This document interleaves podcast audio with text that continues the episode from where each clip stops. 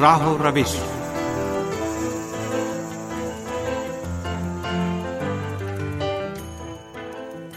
سامعین، پروگرام راہو روش کے ساتھ حاضر خدمت ہیں۔ سامعین، آج کے پروگرام میں ہم سال دو ہزار بیس میں روس میں ہونے والے اہم حالات و واقعات کا جائزہ لیں گے۔ امید ہے ہمارا آج کا یہ پروگرام بھی آپ سامعین کی توجہ کا باعث بنے گا۔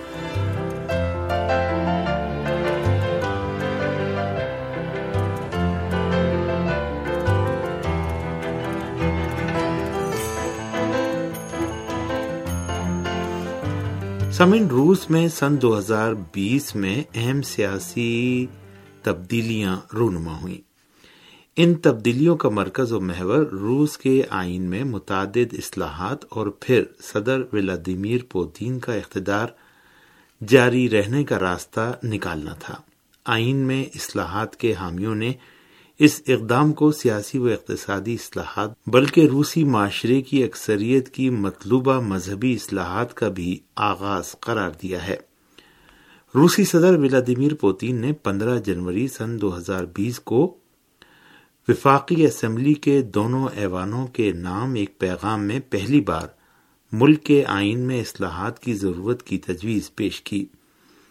صدر ولادیمیر پوتین نے روسی عوام کی طرف سے اس تجویز کی منظوری کے بعد کہا کہ موجودہ آئین سن انیس سو ترانوے میں روس میں جنگی حالات، امن و سیکورٹی کی صورتحال اور ملک کے معاشرے میں بہت شدید کشیدگی کے عالم میں وضع کیا گیا تھا۔ انہوں نے کہا کہ لیکن اب روس کے حالات بدل چکے ہیں۔ اور روسی عوام کی بہتری کے بہت سی سماجی سمانتیں اس قانون میں نہیں دی گئی ہیں۔ البتہ ملک کے آئین کی بنیاد اور اساس میں کوئی تبدیلی نہیں کی جائے گی۔ انہوں نے مزید کہا کہ سن انیس سو ترانوے میں وضع کیے گئے آئین نے سمر بخش کردار ادا کیا ہے اور اس آئین نے روس میں عام مفاہمت کی برقراری میں مدد فراہم کی ہے۔ نیز روس کی سیاسی ترقی و پیش رفت کی بنیاد فراہم کی ہے۔ سمن پچھلے سال روس میں سیاسی تغیرات کا آغاز جنوری میں وزیر اعظم دمتری میدوف کے استعفے اور ان کی جگہ پر میخائل میشوستین کے عہدہ سنبھالنے کے ساتھ شروع ہوا۔ اس کے بعد کا مرحلہ آئین کے سلسلے میں اپنی اپنی تجاویز پیش کرنے کے لیے روسی عوام کو دعوت دیے جانے کے ساتھ شروع ہوا۔ مجموعی طور پر روسی عوام اور سماجی تنظیموں کی طرف سے ایک ہزار سے زیادہ تجاویز اس سلسلے میں پیش کی گئیں۔ یہ اقدام صدر ولادیمیر پوتین کی جدت پسندی کے نتیجے میں انجام دیا گیا، جو اس بات پر مصر تھے کہ روسی عوام اور عوامی و سماجی تنظیمیں ملک کے آئین میں ہونے والی اصلاحات میں فعال حصہ لیں۔ اس کے بعد کے مرحلے میں روسی صدر کے حکم سے ملک کے آئین میں اصلاحات کرنے والے ورکنگ گروپ کا قیام عمل میں آیا۔ پچہتر اراکین پر مشتمل اس گروپ میں روسی پارلیمنٹ کے دونوں ایوانوں کے بعض نمائندے اور کچھ ماہرین قانون بھی شامل تھے۔ گروپ کے تمام اراکین ولادیمیر پوتین کی طرف سے معین ہوئے تھے۔ اس ورکنگ گروپ نے متعدد اجلاس منعقد کی اور بلاخر روسی آئین میں اصلاحات کا ایک پیکج تیار ہوا۔ روسی پارلیمنٹ کے دونوں ایوانوں سے اس پیکج کی منظوری اور پھر اس بارے میں ریفرنڈم کے بعد یکم جولائی سن دو ہزار بیس کو روس ایک نئے مرحلے میں داخل ہو گیا۔ روسی آئین میں اصلاحات کا سب سے بڑا مسئلہ سن دو ہزار چوبیس میں ختم ہونے والی ولادیمیر پوتین کی صدارتی مدت کے بعد بھی پوتین کی صدارت جاری رکھنے کی راہ ہموار کرنا تھا۔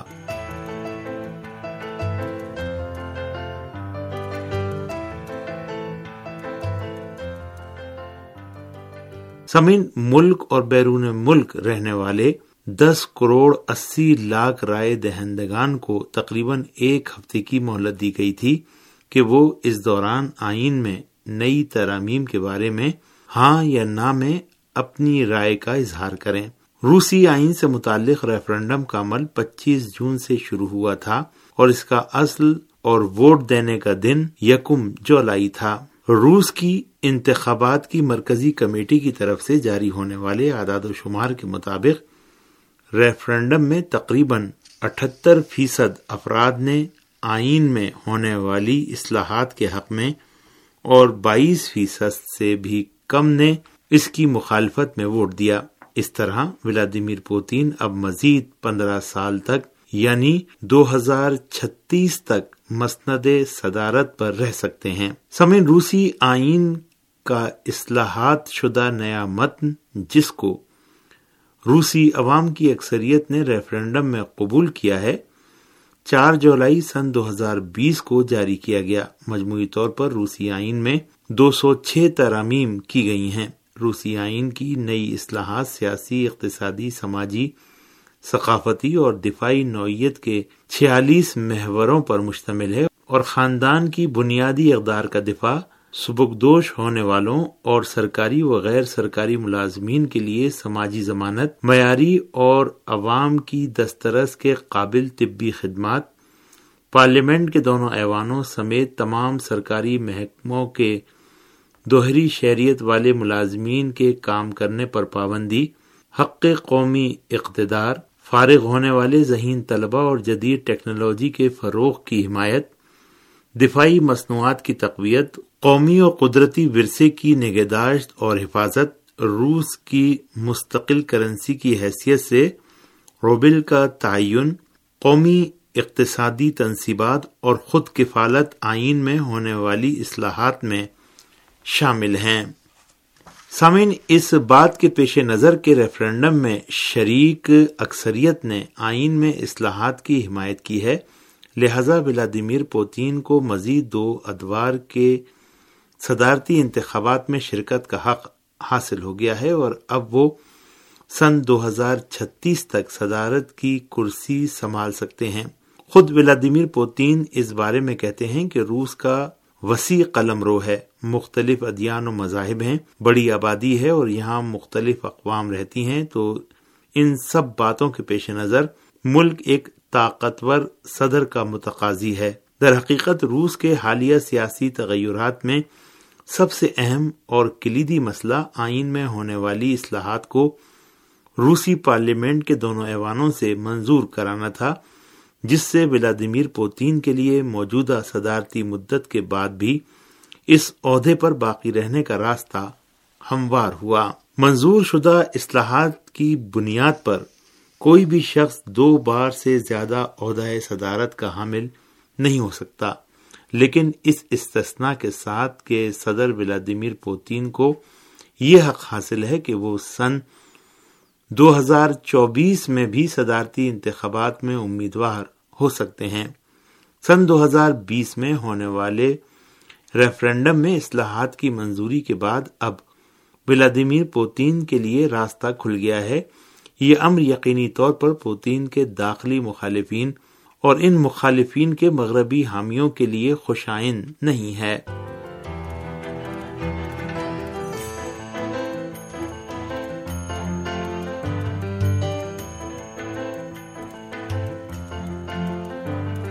سامعین، یورپ اور امریکہ سمیت مغربی ممالک نے روس میں ہونے والی نئی اصلاحات پر منفی رد عمل دکھایا ہے۔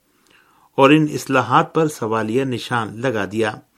بعض تجزیہ نگار روس میں ہونے والی نئی آئینی اصلاحات کی مغربی مخالفت کی وجہ ہم جنس پرستوں کی شادی کی ممانعت، روسی سرحدوں میں کسی بھی طرح کی تبدیلی کی اور سرکاری عہدیداروں کی دو یا اس سے زیادہ ملکوں کی شہریت کی ممانعت جیسے مسائل کو قرار دیا ہے۔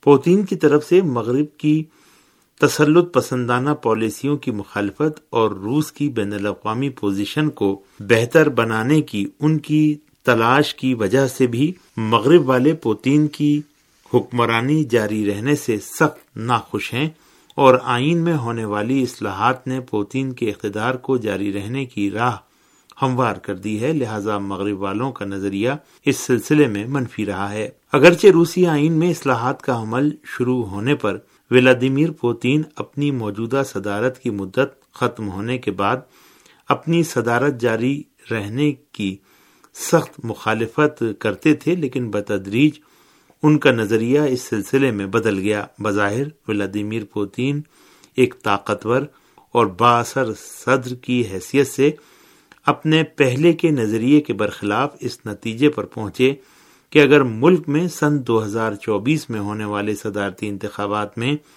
اقتدار کسی دیگر سیاستداں کے پاس پہنچ گیا تو آئین میں اصلاحات کے لیے جو کام انہوں نے کیا ہے، روسی سیاست میں بدستور، ایک باثر اور قوت فیصلہ کے حامل، سیاستداں کی حیثیت سے بدستور اقتدار میں رہنے کی خاطر تو ہو سکتا ہے، ملک اس نہج پر نہ چلے جو ان کے مد نظر ہے۔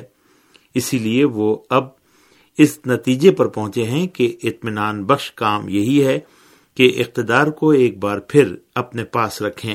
سڑسٹھ سالہ ولادیمیر پوتین نے بورس ایلسین کی صدارت سے استعفی دینے کے بعد دسمبر انیس سو ننانوے میں پہلی بار مسند صدارت سنبھالی تھی اور اب اس مسند کو سنبھالے ہوئے انہیں دو اشروں سے زیادہ کا عرصہ ہو چکا ہے۔ ولادیمیر پوتین نے کہا ہے کہ وہ سن دو ہزار چوبیس میں اس بات کا فیصلہ کریں گے کہ انہیں ایک بار پھر صدارت کا عہدہ اختیار کرنا چاہیے یا نہیں۔ سامعین، اسی کے ساتھ ہی پروگرام راہ و روش یہیں پر ختم ہوتا ہے۔